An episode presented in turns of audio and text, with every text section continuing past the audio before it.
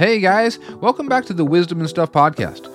I'm your host, Daryl Boucher, and this is where we cut through the Christianese and tradition based thoughts that hinder us from the limitless lifestyles that we, as actual children of God, are designed to walk in. So let's go ahead and dive into the Word and see what the Holy Spirit has for us today.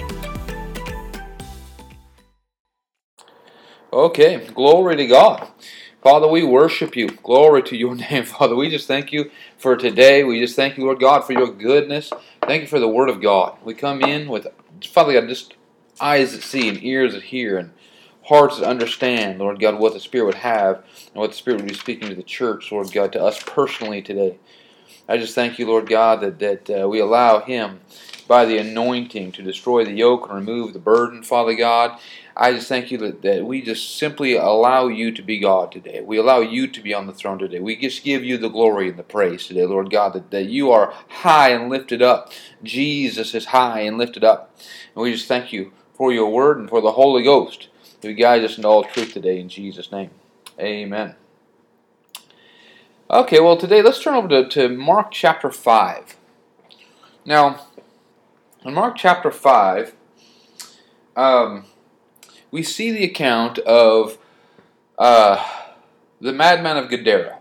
Okay? And the madman of Gadara, what happened was, and I'm just going to kind of give a summary of it, and then we're going to come back and read the account and, and kind of get into this. And, and um, But what happens is, is uh, Jesus and his disciples, they come over the, the, the sea and they, they land, you know, on the on the, the coast of the Gadarenes, and immediately it says there a, a guy with bunch of devils comes out, you know, and he is just a mess. You know, he's he's naked, he's been cutting himself, he with stones, he's he's just all over the place. I mean, he's just the madman of Gadara. You know, he's he's got uh, uh, potentially thousands of demons in him, and um, and we know what ends up happening here is Jesus ends up casting the devils into this herd of pigs, herd of swine, and it says there was 2,000 swine, and the, the, pigs, they ran down this steep hill into the sea, and they drowned themselves in the sea.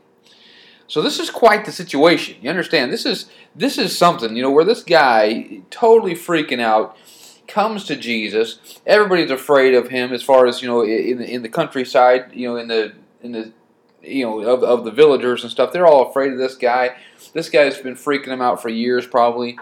And then he comes, and then Jesus casts the devil into these pigs, and then these pigs, two thousand pigs, run down this hill and into the sea, and they drown themselves. So now you've got madman, then you've got pigs and you've got dead pigs and drowned pigs and squealing and we, we you know this is just quite the commotion now uh, in this verse you know the lord was he, when pastor brian asked me to, to teach today um, uh, just a couple weeks ago i just i began to just pray into it about a week and a half ago or so uh, th- this uh, this verse kept coming up into my heart this text about the madman and kept thinking about it, of course, and this is not something that a lot of people teach out of. We we we read the account, you know, we and we're familiar with the account. Not a lot of teaching necessarily comes out of this.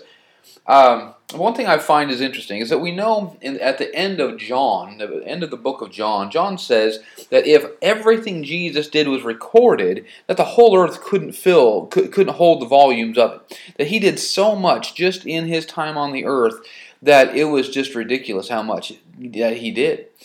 And so that tells me something that that what we do have recorded is of utmost importance then. Because if if he if he could have I mean if, if we could just fill volume after volume after volume of, of stuff that he did, yet that wasn't recorded, then by the Holy Ghost, these things that were recorded have so much to do with you and I and our growth. And they're so valuable that the Holy Ghost saw fit to put these things down. When they're, where for basically, I, you could put it this way for everything that's written down, you could say a hundred things weren't written down. And it doesn't mean that those things weren't important, it's just that these are the things that are vital to my growth. They're vital to my freedom, vital to my daily walk with Him, or else they wouldn't be written down. Not only that, but you have you know, we have Matthew, Mark, Luke, and John, and in Matthew, Mark, and Luke, all, all in all three of those gospels, this account is recorded. So it's it's not only so important to the Holy Ghost that it get recorded, it's important to the Holy Ghost that it gets recorded three times.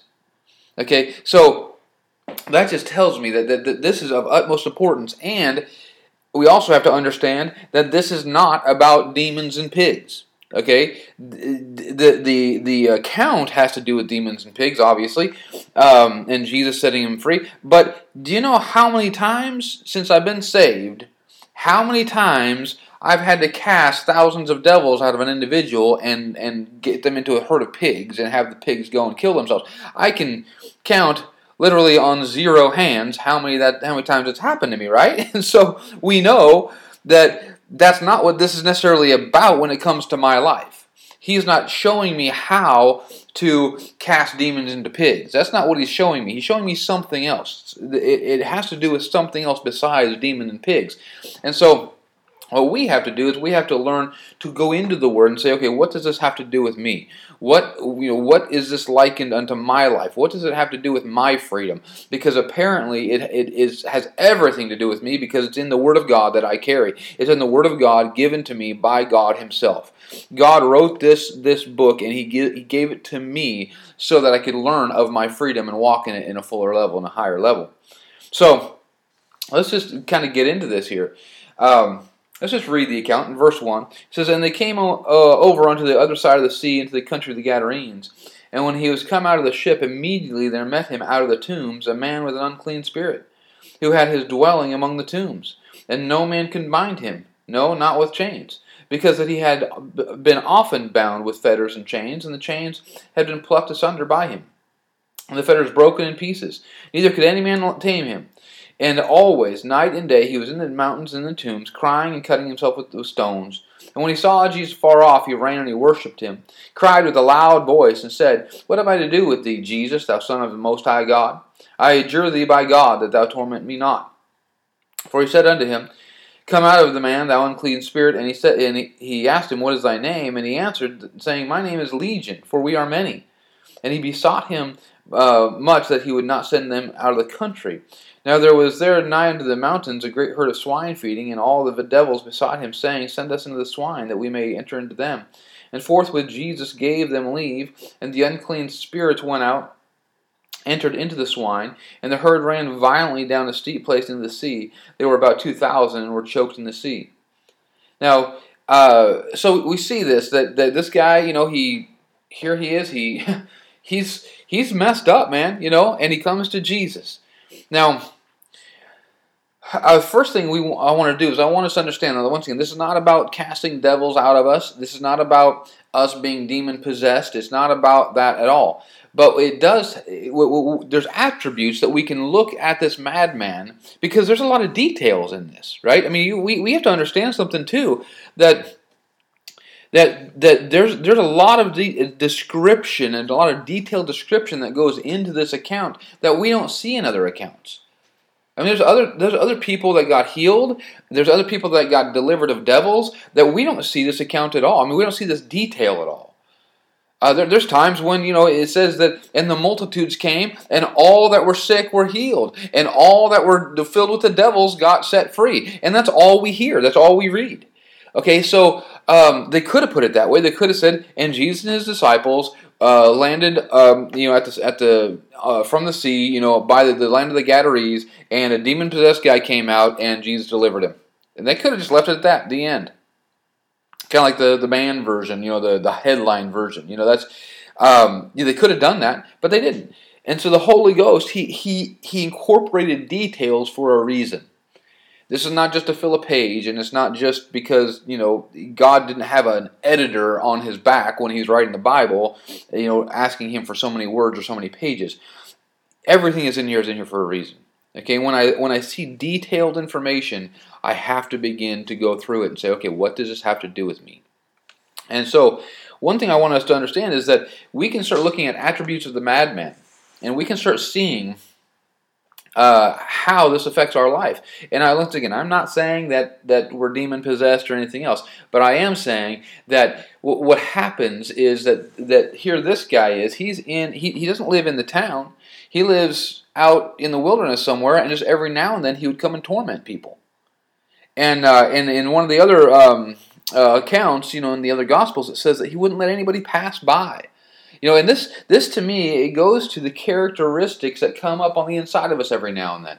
That here's just just every now and then, you know, we can be walking through our daily life and then just once in a while something comes up out of our soul, something comes up that we act a certain way that we know is not the real us. You know, we, we act, we have habits, we have behavior patterns, we have, um, uh, you know, just issues as far as it could be it could be sin or it could be just issues of our soul. Like i'm talking about anger or jealousy um, i could insecurities fears uh, you know just bitterness unforgiveness you know different things that come up you know where, where sometimes we're just we just kind of or you know like i said it could be some sinful behavior that, that it seems to keep us bound up. You know this understand that the effect that was having what was this what was the effect of this on this community you know, they, they, they, they felt okay in town, but they couldn't actually go out even for a picnic and feel safe with their family because they didn't know if the madman was going to come out, right? They couldn't, they definitely couldn't go from town to town because it says he wouldn't even let people pass by. The, the, the, there's, there's patterns of behavior in our life that resemble this madman. There's patterns of behavior in our life that just, it's not there all the time. And there, it, it may be subtle enough on the outward that nobody around notices, but you know it's there. I'm just talking about thought thought processes. Like I said, it could be fear, insecurity. It says that his name was Legion because they were many. There's many faces to this. Okay, and one of the last things we want to do is deny that that these things exist in our life. Because if I'm not totally free, if I'm not to- walking in total 100% freedom, if I'm not walking in Jesus kind of freedom, then there's still issues in my life that need to be dealt with. And these are things, like I said, just it could be doubt and unbelief. It could be just fear. It could be insecurity. It could be, like I said, jealousy or envy or, or rage or anger that just kind of flares up time to time or, or something like that. But whatever it is, there are there are things that that you know it, it, limits how we dream. It limits how we actually our potential in what we believe we can do or can't do. Because the, you know the moment that we begin to step out into something, we're thinking, well, yeah, you know, but what about this issue I have? You know, yeah, I know God wants me to do this. I know that He's put it on my heart to do the, certain things. I know that I'm called to do certain things, but there's still issues that come up from time to time. You see, and that's the madman. He's not there all the time. He just comes out every now and then and just, you know, does stupid things, freaks you out. And so uh, this is what we, what I, I really believe. Like I said, we can just be free of this. Praise God. I believe there's freedom. I believe that, that God doesn't want us to be the, like the madman. You know, it's kind of like the Incredible Hulk. You know that that you know, most of the time he's one way, but then something triggers something, and ah, here comes the Incredible Hulk. Ah, you know, and it's something that that totally messes up the situation, totally messes up everything around it, and then goes back to normal and you don't you, you just don't always know when that's when it's going to happen but it keeps you bound up. It keeps you in a place of of constantly on your guard not knowing you know because you know hey the madman could come out. The madman is it could be just right there you know? And um and none of us want the madman. We don't want to live that way. And like I said, it's not it's not that the fact that we're demon possessed or anything like that. I'm not saying that. But what I'm saying is this is that there is freedom for us. Just as much as this man, he lived this way for quite a while, and then this day he got free. Praise God. I believe today is the day of salvation. I believe today is the day of freedom. I believe that today we can be free. I believe that. And what we have to do, though, is we have to begin to process out some of the, the information given to us in this account and realize it's there for a reason. And so I don't want to identify with the madman. I want to I want to identify the, the, the characteristics of the madman that I can be free from. Praise God. And just access the freedom in Jesus. But I do need to begin to point them out. I do need to be begin to say, "Oh, you can't hide like that anymore. You can't, you know, you can't go running off and doing whatever you want to do." Um, now, let's look at some of these things. Uh, another attribute of the madman. Once again, he's, um, uh, you know, it, it had there's obviously different faces. Like I said, his name is Legion. But notice what he also says in um, verse uh, five says, And always, night and day, he was in the mountains and in the tombs, crying and cutting himself with stones. He's, it says, night and day he was doing this. Night and day he was crying, cutting himself with stones. He's not happy. You know, when when when madman stuff comes comes up, you know, we know it's not the real us. We know it's it's not who we're designed to be. It's no we know that we should be free of this stuff. And it says that he's actually cutting himself with stones. And so that what that tells me is this is this is the mark of self-sabotage. That that there are things in our life that we will self-sabotage um, that uh, you know, and, and, here's here's what happens is that is that there there's defense mechanisms in our in our um, souls, in our minds, in our emotional realm. There's different there's insecurities and fears that begin to fuel things, and it's you know we know that the enemy attacks us. We know we know that there's certain circumstances around us that that are just you know not the will of God, and, and they they come against us once in a while. But when you see cycles in your life and you see patterns in your life. It says he did it night and day. It says this was a, a, a, continual thing with him. When you start seeing patterns and cycles in your life, that it you know just month after month or year after year, and it's the same thing over and over again, then that's not an attack anymore. It may have begun as an attack, but we what happened is the, the enemy can attack us sometimes, and what we'll end up doing is we'll begin to identify with the attack with the attack, which is what the enemy wants us to do. So we become we, we partake of an identity that isn't us. And so what happens is if I if I partake of the identity of being a victim to these things, then now suddenly the enemy is not attacking me anymore. I'm propagating this in my life. I'm actually fueling this. I'm self-sabotaging. He's cutting himself with stones over and over again. He's crying and he's cutting himself with stones. And so, you know, it's like somebody going, man, I don't know. Could you imagine this madman sitting there going, I don't know why everywhere I go, everywhere I go, I seem to get cut up. Everywhere I go, I seem to get hurt. Everywhere I go, my, you know, my, my arms, my sides, and my legs end up getting cuts all over them. Well, he's the one holding the knife. You know, he's the one holding it. And so this is what happens is, is you know, I, I learned a long time ago that the common denominator everywhere I go is me. And so if I keep running into the same hurt and the same pain and the same, uh, you know, maybe uh, rejection issues or the same, uh, uh, you know, uh, insecurities or fears or whatever, then I have to realize this is not an attack of the enemy. This is something coming up out of me. Right? In, in Matthew chapter 12, starts in like verse 33 down through verse 35, he says, The good man out of the good treasure of his heart is producing good things. But the evil man, the evil treasure of his heart, is producing evil things. We know in Proverbs it says, "Guard your heart, because out of it proceeds all the issues of life." You perceive your your your your heart's producing everything. You know, and you know, like in, in Matthew seven, Jesus said, "Whatever you seek is what you find." Right? Whatever you seek is what you find. Well, what we have to realize is is if whatever I seek I find, then by just just deductive reasoning, I have to realize that whatever I'm currently finding is what I've been seeking. If I'm finding hurt, then that's really what I'm seeking. Doesn't mean that I like it. This guy's cutting himself, and he's crying while he's doing it. Right? So it doesn't mean I'm liking what I'm walking into. It doesn't mean, and my, my spirit can't stand it, but my soul will begin to reproduce things. And like I said, there's a there there is one thing when you just get attacked once in a while, but when it's a continual cycle, then you can't call it an attack anymore. You have to realize it's now called a harvest. It's actually fruit that's coming out of you.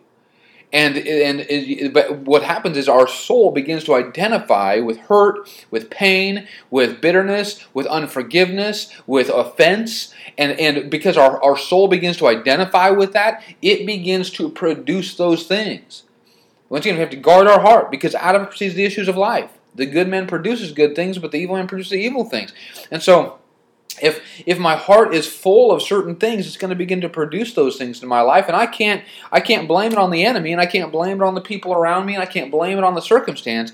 Uh, I have to begin to look at something and say, no, no, no I don't want to be self sabotaging anymore. I don't want to. Um, uh, you know, I, you know, I don't want to be that person that is is blaming the enemy every day and realizing, well, if I'm finding it, it's because it's, it's really part of me is seeking it.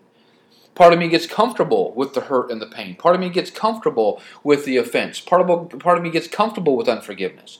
And we, we can't be comfortable with it. We, we have to begin to press into something here. But man, praise God, this guy got free, and we can be free too. Glory to God. Um, but we need to. Uh, uh, we need to realize that, that this is, notice what it says here. It says this two different times um, in verse 4.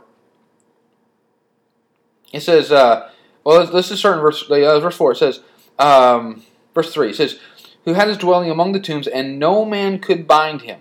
So it says right there, no man could bind him. No, not with chains. Because he had often been bound with fetters, that's, shackles, it's like ankle shackles, shackles and chains, and the chains had been plucked asunder by him, and the fetters broken in pieces, neither could any man tame him. So, two different times it says here, man could not tame him, man could not bind him. Okay, now, and then it says, because, he, because many times, not just one time, it says, because he had often been bound with fetters, those ankle shackles, and with chains. Now, I want, to, I want you to see the picture of this. There's a community being tormented by the madman they feel like they can't go out of their town. They feel like they can't go for a picnic if they wanted to. They can't. They can't. You know, and it's even hindering what who comes to their town because there's a madman between them. You know, and so it's hindering a lot of what's happening in the town. And so it says, oftentimes what happened was they they would ha- they would get a bunch of guys together. They would go and actually capture the madman. They would capture him, and they would bind him with chains and with ankle shackles. So they would put shackles around his ankles and they would put chains around him and they would bind him up. Now, think about this.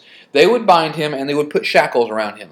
And so, think about what this looks like. Think, think about, you know, here, the, the, think about the, the um, attitude of the community when they would bind him up with chains.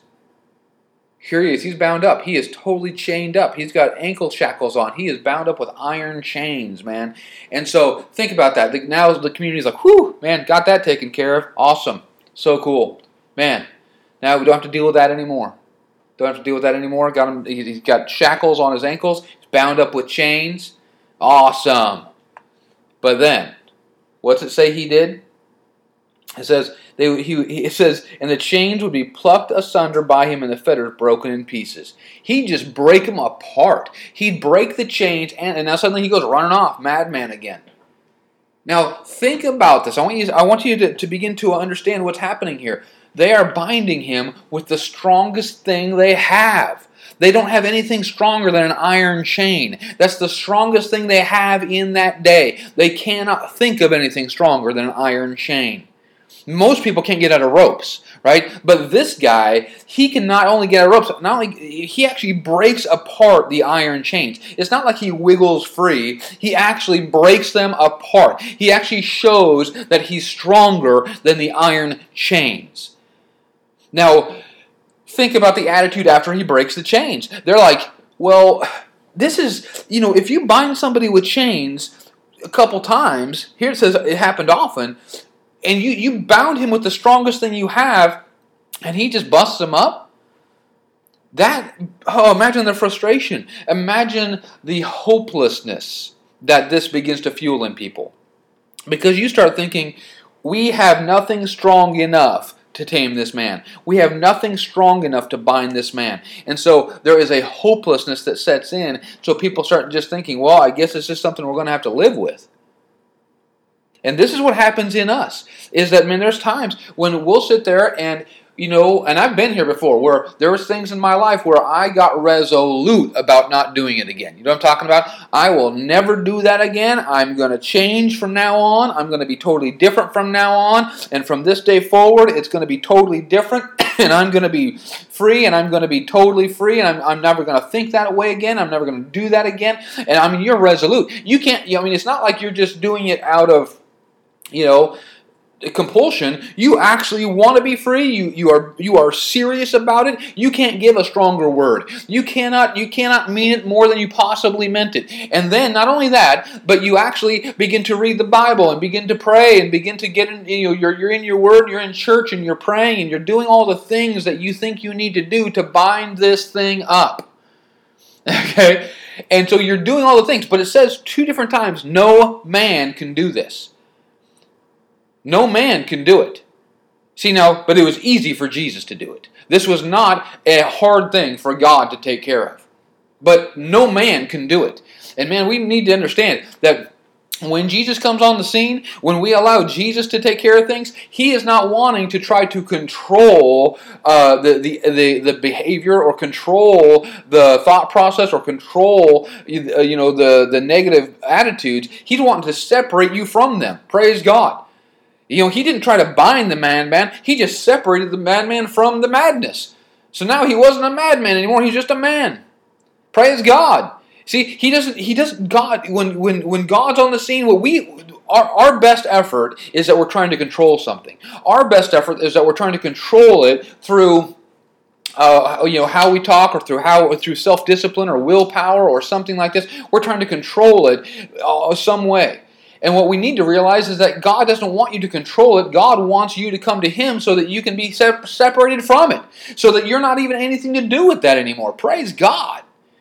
Okay, but this this requires us coming to Jesus. So understand that this madman, though, here he was. He he uh, um, you know he, he's he's self sabotaging. He's he can't be bound up. The other thing about self sabotaging is is you know like I said, you know whatever you um, whatever you you are finding is what you're seeking right now. You seek whatever you find, and so whatever you're finding is what you're seeking. And the one of the things that we have to begin to identify is is that okay, if what I'm finding is what I'm seeking, then I have to I have to begin to seek something differently. And and you know, let me just say this really really frankly. Um, I cannot find peace if I'm always looking to be in strife. You know, that's just one of them. You know, I can't I can't find joy if I'm looking to complain all the time. I can't find contentment if I'm looking if I'm looking for need all the time, if I'm looking to complain about need all the time. You know, whatever I seek is what I find, and whatever I'm finding is what I'm seeking. And so I can't I can't seek one thing and find another thing. You know, right now we live in a world that, that fuels strife so much, fuels discontentment. It fuels all the stuff, you know, eh, where, you know, online people can go on and just complain and, and all about all kinds of stuff and they're looking for strife. They're looking to stir drama up. They're looking to stir things up, and uh, or to feed on it, or to agree with it, or to whatever. But if you're, you know, understand, you cannot find peace if you're looking for strife. If you're seeking strife, you're going to find strife. If you're finding strife right now on a continual basis, it's because that's what you're looking for. You know, and I, I have to get to that point where I realize, man, I better start looking for something different.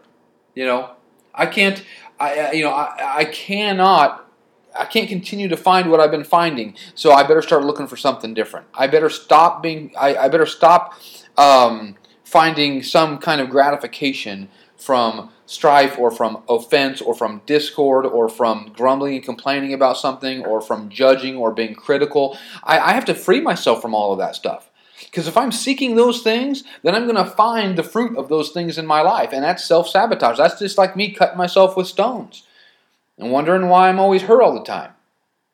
And so, but anyway, praise God though. Like I said, we it's, it's this is not going to come through my self discipline. It's not going to come through my willpower. It's going to come through Jesus. Praise God. There's total freedom in this from with Jesus. Now let's let's talk a little bit real quickly about um, what fuels the madman. What is it that actually uh, you know, keeps the madman going. okay, now he says here, it's interesting. Um, uh, first of all, let, us look over in. Um, uh, we'll, we'll keep our finger in, in Mark there, but let's look over in Matthew chapter 8.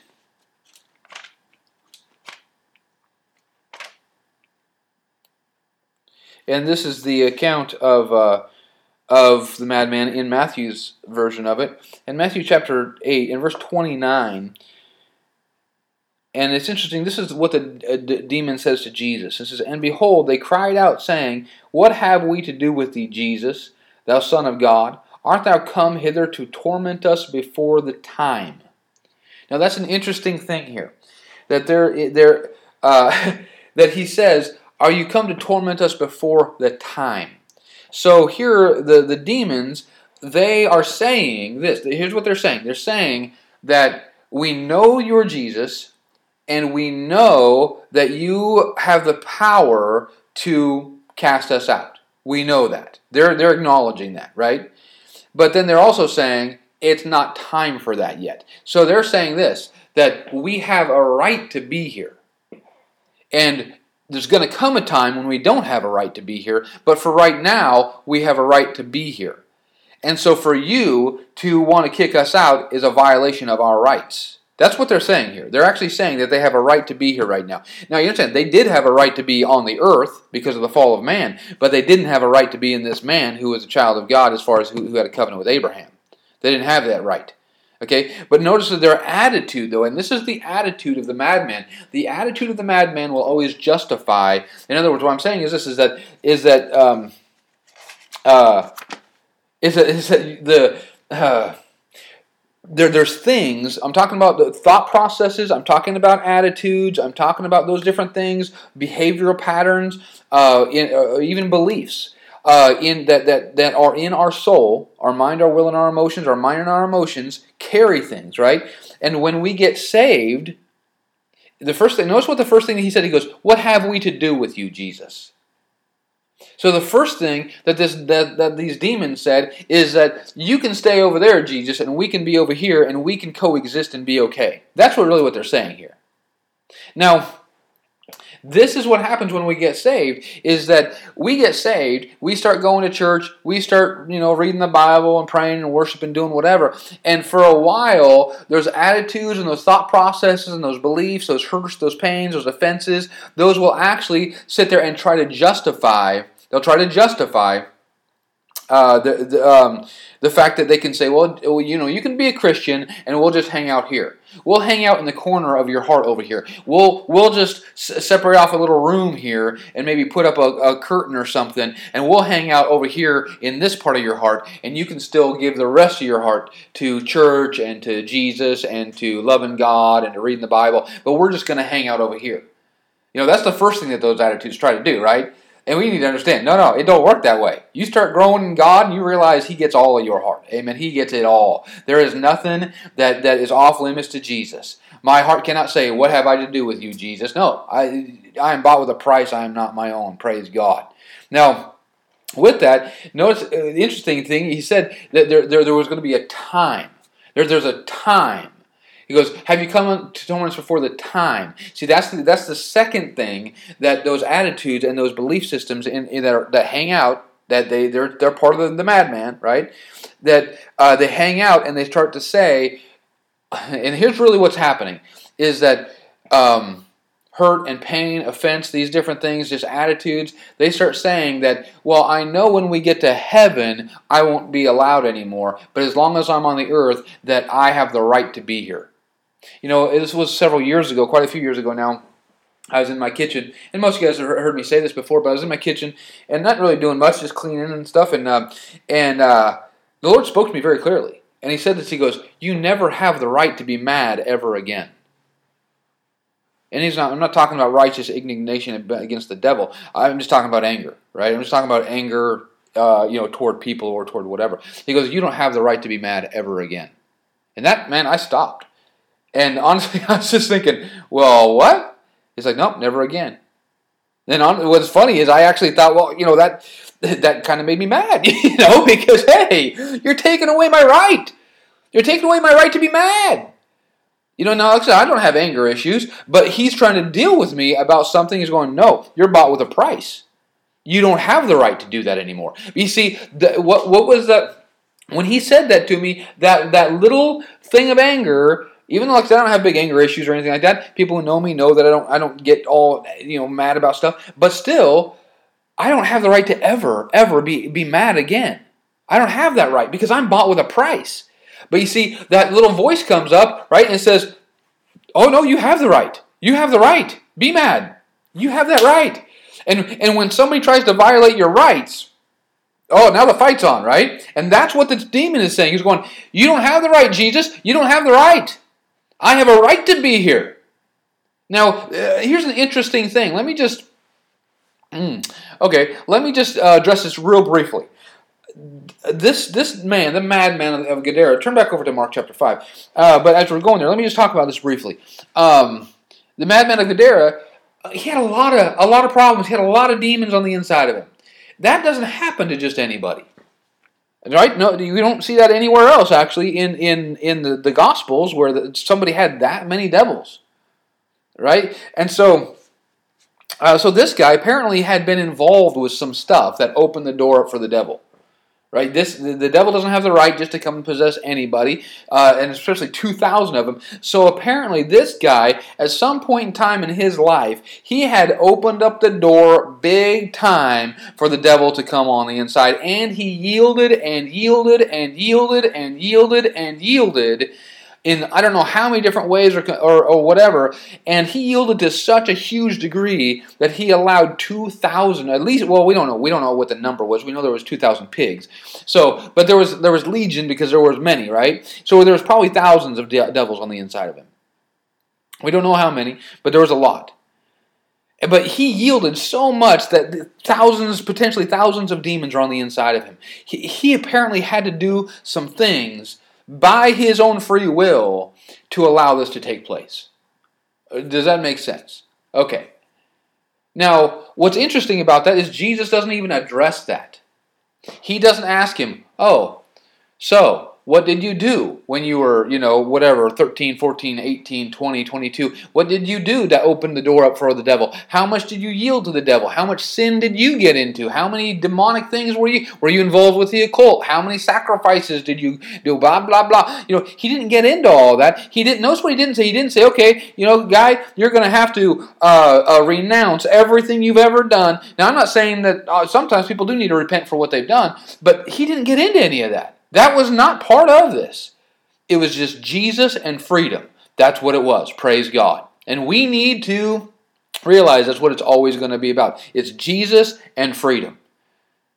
Okay, in other words, what I'm saying is don't put yourself up on some kind of altar that, that somehow you have to you know, go through all the stuff that and sitting there going, oh, maybe I opened the door for this, maybe I opened the door, maybe I, maybe I, maybe I. Well, maybe you did. This guy apparently did. But Jesus didn't even address that. He just set the guy free. Praise God. Jesus is bigger than anything that you've ever done. Glory to God. Let's just let Jesus be bigger. Amen. Let's just let Jesus be Jesus and let him let him be the, the one who frees us. Let him be the one who actually can overcome all of our nonsense from the past. And let's just take care of it. Okay? Now, with this though, like I said, this guy, he had, you know, the, the, the one in Matthew, he's sitting there going, Well, you know, you don't have the right. You don't have the right. And that's what the devil will try to say. The devil will say, you don't even have the right to be free. Number one, the attitude will try to say it has the right to be there. Okay? But number two, the other thing that will happen is that the devil will say you don't have the right to be free because of things you've done in the past. And that's what we need to sever in that. We need to understand Jesus did not interrogate this man to find out what he did in the past, he just set him free. Glory to God. And if somebody with thousands of devils can be set free, then we can be set free. Praise God. Just that easy, just that fast. Glory to God. And so, don't let the devil, the, the devil ever tell you that you don't have the right to be free. Don't let your mind tell you you don't have the right to be free. Don't let your heart tell you you don't have the right to be free. Because you have the right to be free because you're a child of the living God. Hallelujah. Okay, and like I said, the other thing is that is that we can't put it off to another time. Now, notice what I, I, I want us to understand what fuels the thought of that right, of that um, justification. Back over there in Mark chapter 5, we see something very interesting here. Okay, um, we see something really interesting in Mark chapter 5 here. It says, uh, well, let's see. Um, okay, verse 3. He said, Who had his dwelling among the tombs and no man could bind him, no, not with chains, because that he had been often bound with chains and fetters. Da, da, da. And then down to verse five, and always night and day he was in, always in the mountains and in the tombs, crying, cutting himself in the in in uh, with a loud voice. Now um, we see a couple different times here. Then that uh, in fact in verse two it says immediately there met him out of the tombs a man with unclean spirit. So we see three different times here in this text where did this guy hang out? In the mountains and the tombs. We see three times the tombs are listed here. Now, this is interesting to me. This guy didn't hang out in the city. He wasn't comfortable in the city. He was comfortable among the tombs.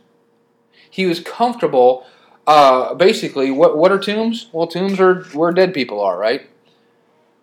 Tombs are, are they're, they're old fashioned cemeteries, right? This is just where the tombs, this is where people's dead bodies are. And he's comfortable among the dead. He's comfortable there. This is where he hangs out. It says three different times that he came. He, he lived among the tombs.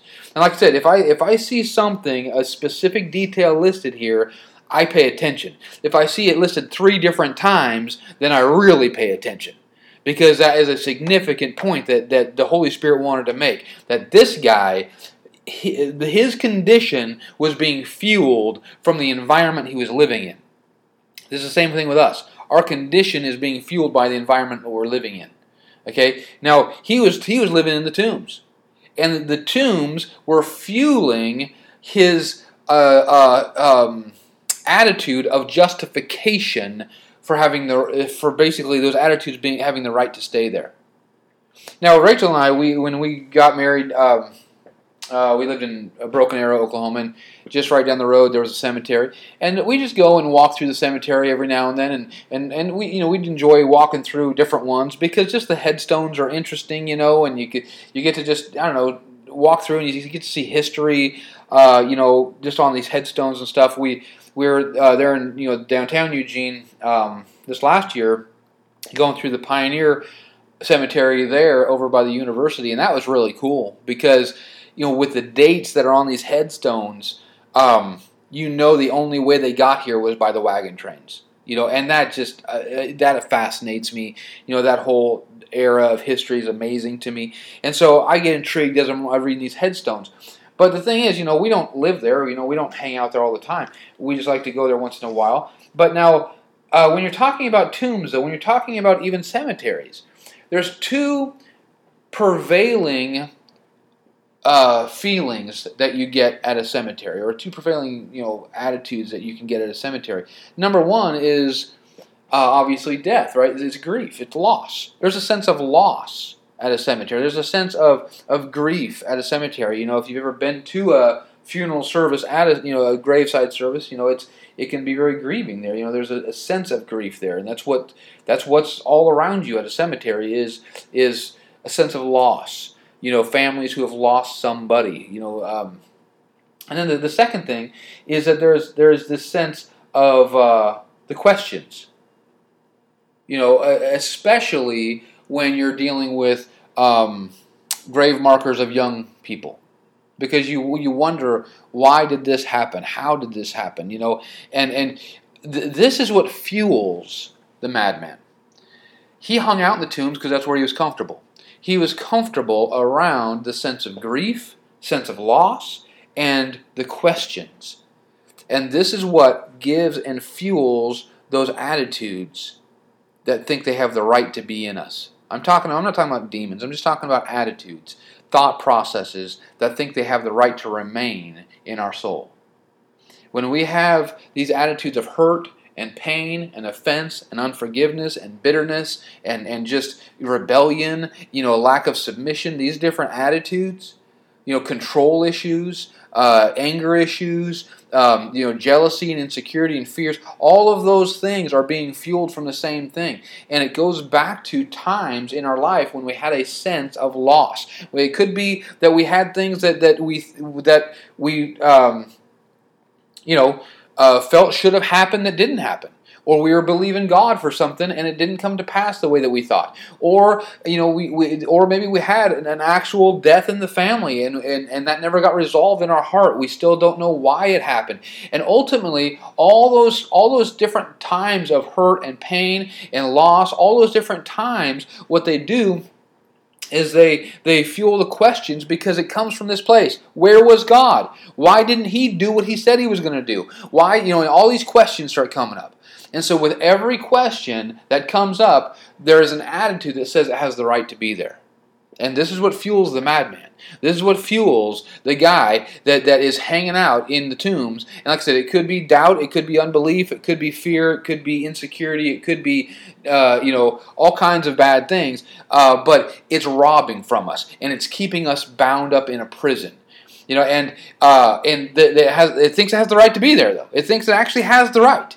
You know, that that we just think, well, every now and then I have the right to get mad. No, you don't. Not as a child of God, you don't. Every now and then I have the right to, to be hurt. Every now and then I have the right. No, you don't. You know, or or men or people just feel like they, they have the right to keep unforgiveness. You don't have that right. But you see, if if what I do is if I if I hang out in the tombs, if I continually uh, allow the thoughts of my past to to be at the forefront of my mind, then I will continually think I have the right to to rebel, to disobey God, to not trust God. And the problem is this: is that uh, you know we we have to like you know Paul said this you know in Philippians chapter three he said I have to forget those things which are behind. I have to forget about those things. You know we have to realize that. Um, those questions of the past they feed the madman and if if I, you know it's just um, I, you know somebody years ago asked me um, how do you forget something how can you just forget it? Because it did happen, obviously. But how do you just forget it? And quite simply, the, the simplest answer is well, you just don't remember it. You know, you just don't remember. That's how you forget it. You just don't remember it. But if you understand what remembrance is, if you understand what remembrance is, then you'll you'll feel, you'll know how to forget something. Because uh, what remembrance does is remembrance is when you put the members of something back together again. You remember it you actually uh, you know because right now in your mind there you have myriads of experiences myriads of conversations of arguments of of of just past circumstances of all kinds of good and bad things and they are scattered around your brain. They're scattered around.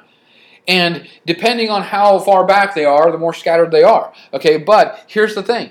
In order for me to actually uh, uh, pull it back to the front forefront of my thought I have to remember it. I have to take the things. Now it begins with a thought, and I know you know what I'm talking about. Where you know you can be sitting there minding your own business, and suddenly a thought or or something comes up from your past, and it's just a thought about maybe a conversation that was had, or an argument that was done, or something that was hurtful that happened to you, and it just kind of it begins as maybe a feeling, or it begins as a, just a single thought of, oh, you remember that? You know, now at first, at first you don't remember everything about it. At first, you just have a thought or a feeling that is kind of a hint toward it. It's a, just a little, a little image or a glimpse of it, right? But then what do you have to do? You have to remember it. So what you have to, what you do is you start grabbing a hold of. Oh, and then this was said, and I said this, and they said this, and this was done, and then this was done, and they shouldn't have done this, and they shouldn't have done that, and here's what happened, and man, and so what do you do? You're remembering it. You're actually taking the members and you're putting it back together again. And what that does is it fuels the justification for the feelings and the hurt and the pain to, to, to say it has the right to stay in you. And it doesn't.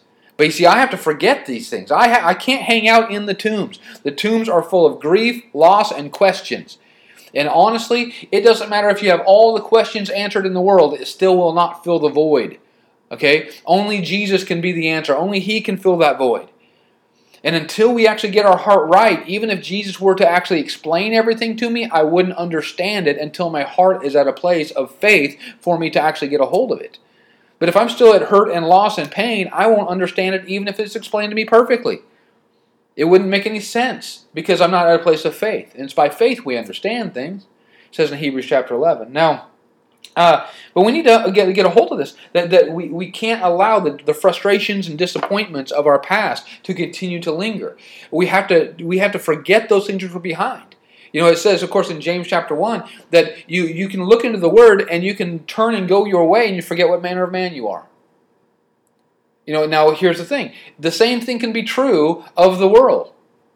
I can look at something, you know, in other words, my mind can bring an image of something up that happened in my past. And if I turn and go God's way, I will forget that. I will forget what, what kind of man I used to be, and I will remember what kind of man I am in the Word.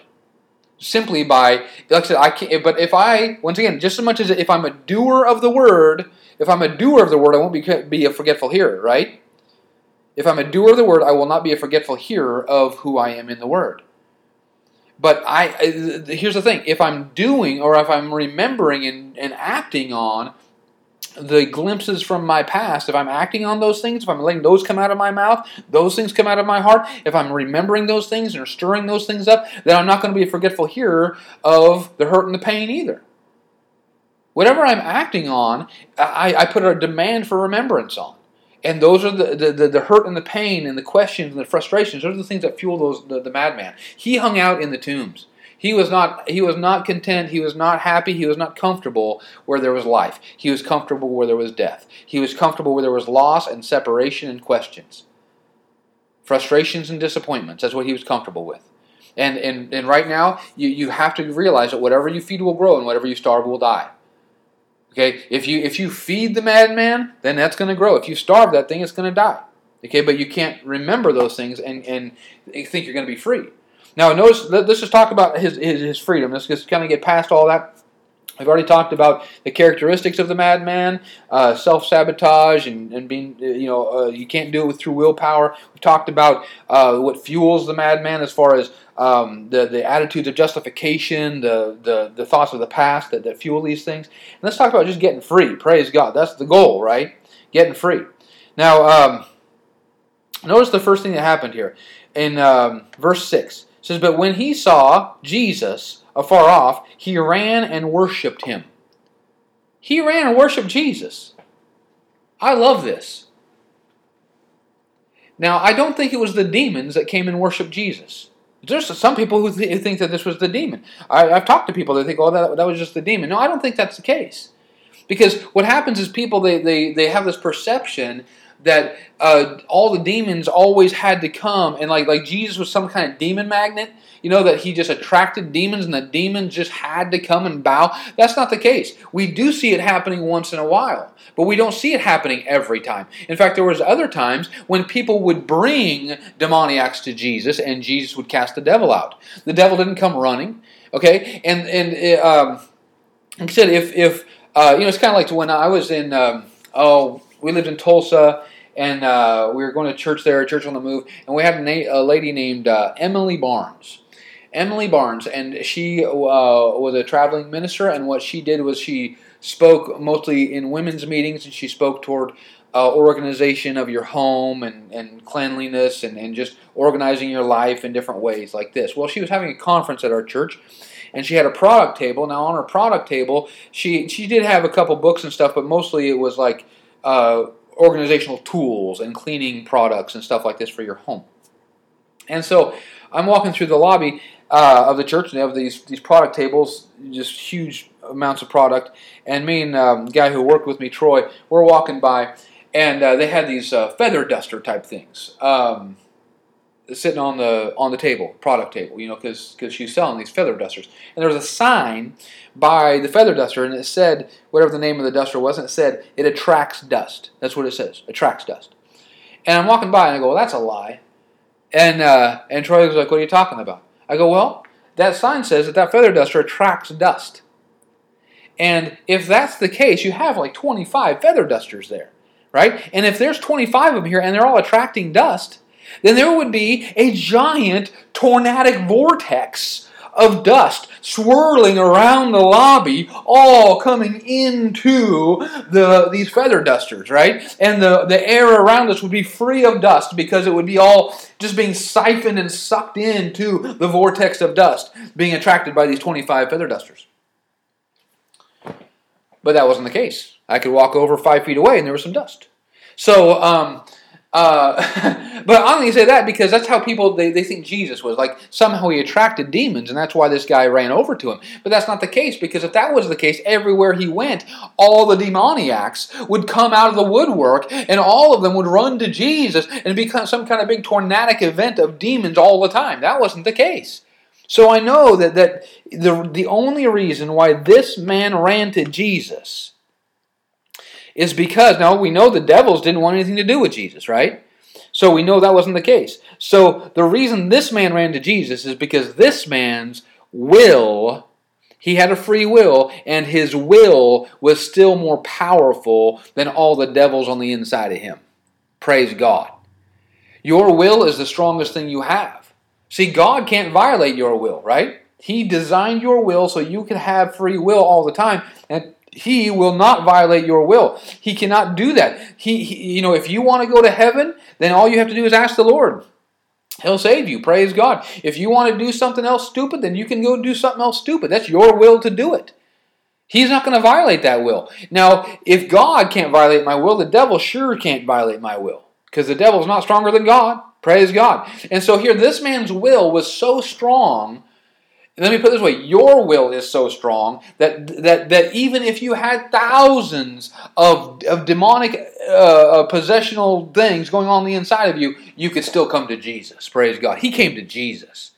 And that's the first thing we need to realize is that this is not about self discipline or even willpower. It's about my will to come to Jesus. That's the first thing I need to realize is that I am free to come to Jesus. It doesn't matter how, what kind of thoughts you've had, doesn't matter what kind of behavior patterns you've had, doesn't matter what kind of sin you've had in your life. You can always come to Jesus. And that's the first thing you have to do is humble yourself to come to Jesus. Praise God. Jesus is Lord, and He's Lord over you, He's Lord over your life, He's Lord over your mind. And if you give Him that lordship, then the freedom is easy. This man didn't he didn't know how to be free.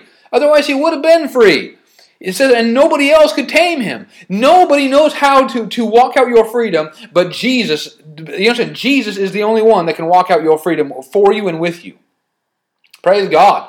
But it begins with us coming to Jesus. We have to stop being a victim to uh, um, we have to stop being a victim to our past, start, stop being a victim to how bound up we perceive ourselves to be, and stop saying it's too big. It's not too big for Jesus. Humble yourself to Jesus. Go to Him.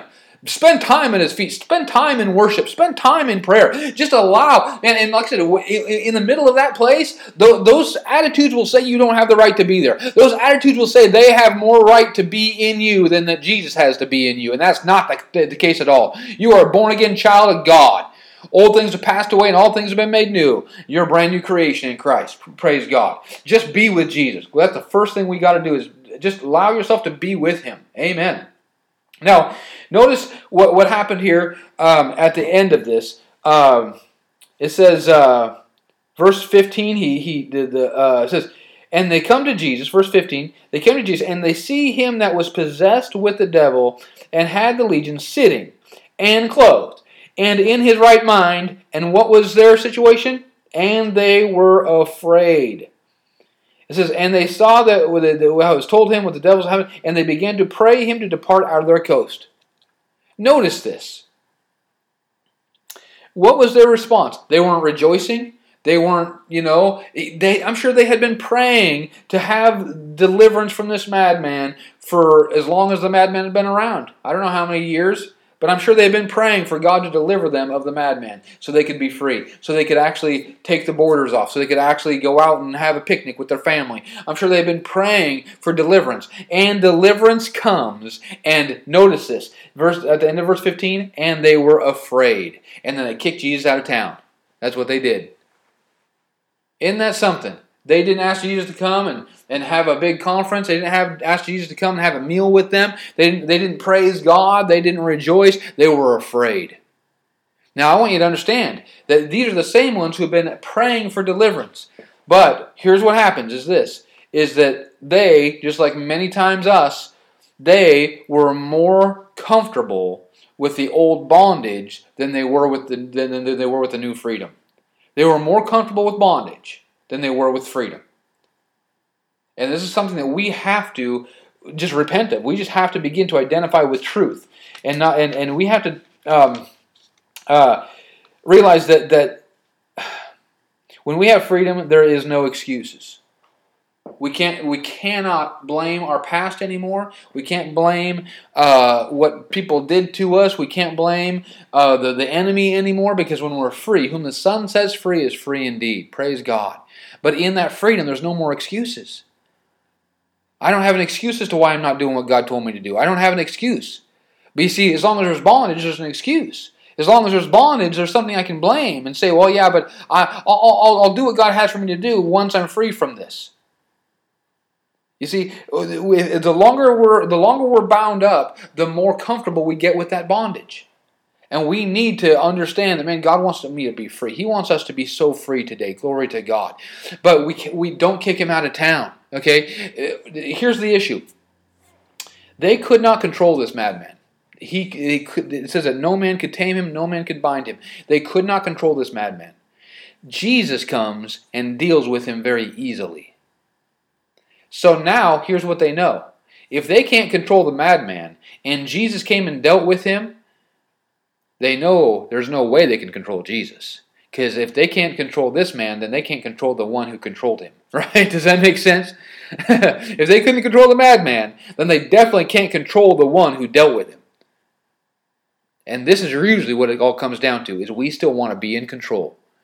And we are much more comfortable with the perception, even though it's a counterfeit perception, the perception of control with bondage than trust without bondage.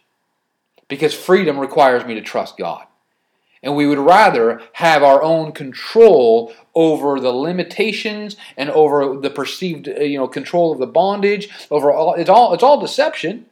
But it, it, it, you know, the unrenewed soul likes the idea of control more than the idea of, of freedom because with freedom, that requires trust. And you can't have control and trust at the same time. And that's usually where the issue is, right? And so what we have to do is we need to come to Jesus. And we need to allow Him just to just to begin to to free us up from from all the bondage but how what all our job is is come to him and then begin to identify with freedom more than with control. Identify with freedom more than with bondage. Begin to identify yourself as a child of god free and whom the son sets free is free indeed. And in doing so reject and resist areas where you want to take control again. And resist the, the, the, perception of the rights that you have to hold to, to keep unforgiveness or offense or hurt or pain or anger or whatever. You don't have the right to keep those things anymore. But what we have to do is we come to jesus. And he, i tell you what he this is not an arm wrestling match. God is infinitely bigger than, than the devil. He can he can make us free right now today and all we have to do is take our will and yield it to His power. And take all those questions, all those frustrations, all those hurts and pains, all the sin, all the things that we think keep us bound, and bring it. I mean, I don't care if you just bring it in a big old ugly garbage sack, bring it to the feet of Jesus. Let Him take care of all those things. He died for all of those things. He took all those things already. He's already dealt with all those things. He's already purified you of them. He's already separated you from them. And all we have to do is come and allow Him to deal with the madman and trust Him in it. It's our first nature to trust God. But we simply have to yield to that. Amen? So let's go ahead and pray. We'll wrap it up right there. Father, I just thank you, Lord God. I thank you for your word. I just thank you, Lord God, that, that you don't want us to be bound up one more moment. Not even a moment. Not even one more second. Praise God. And so we're just going to rejoice right now. Let's just lift him up. Let's just rejoice. Let's just give it to Jesus. Praise God. Yep, we just rejoice right now in freedom. We are free. Whom the Son sets free is free indeed. We are free. Glory to God. We don't carry it anymore. Lord God, we don't. We run to Jesus. We run to you. We lay all the questions at your feet. We lay all the hurt and all the pain at your feet. We lay all the dis- disappointments and frustrations. We lay all the grief and the pain, the loss at your feet. We don't want to be identified with it anymore. Praise God. We identify with Jesus. We identify with freedom. We identify with, with the love of God. We identify with who we are in you. Praise God. See with you in heavenly places. Father, that's who we are in Christ. And I just thank you right now, Lord God, that we are free. And we just, Father God, show us how to walk this out. But ultimately, Lord God, we choose to trust you.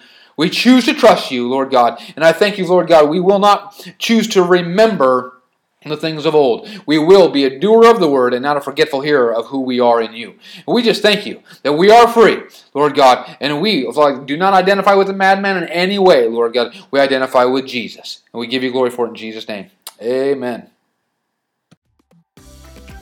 Thanks for joining us today on Wisdom and Stuff. Don't forget to subscribe to get new updates and check out our podcast page on Podbean to find all our previous posts and full length messages. We'll see you next time and have a blessed day.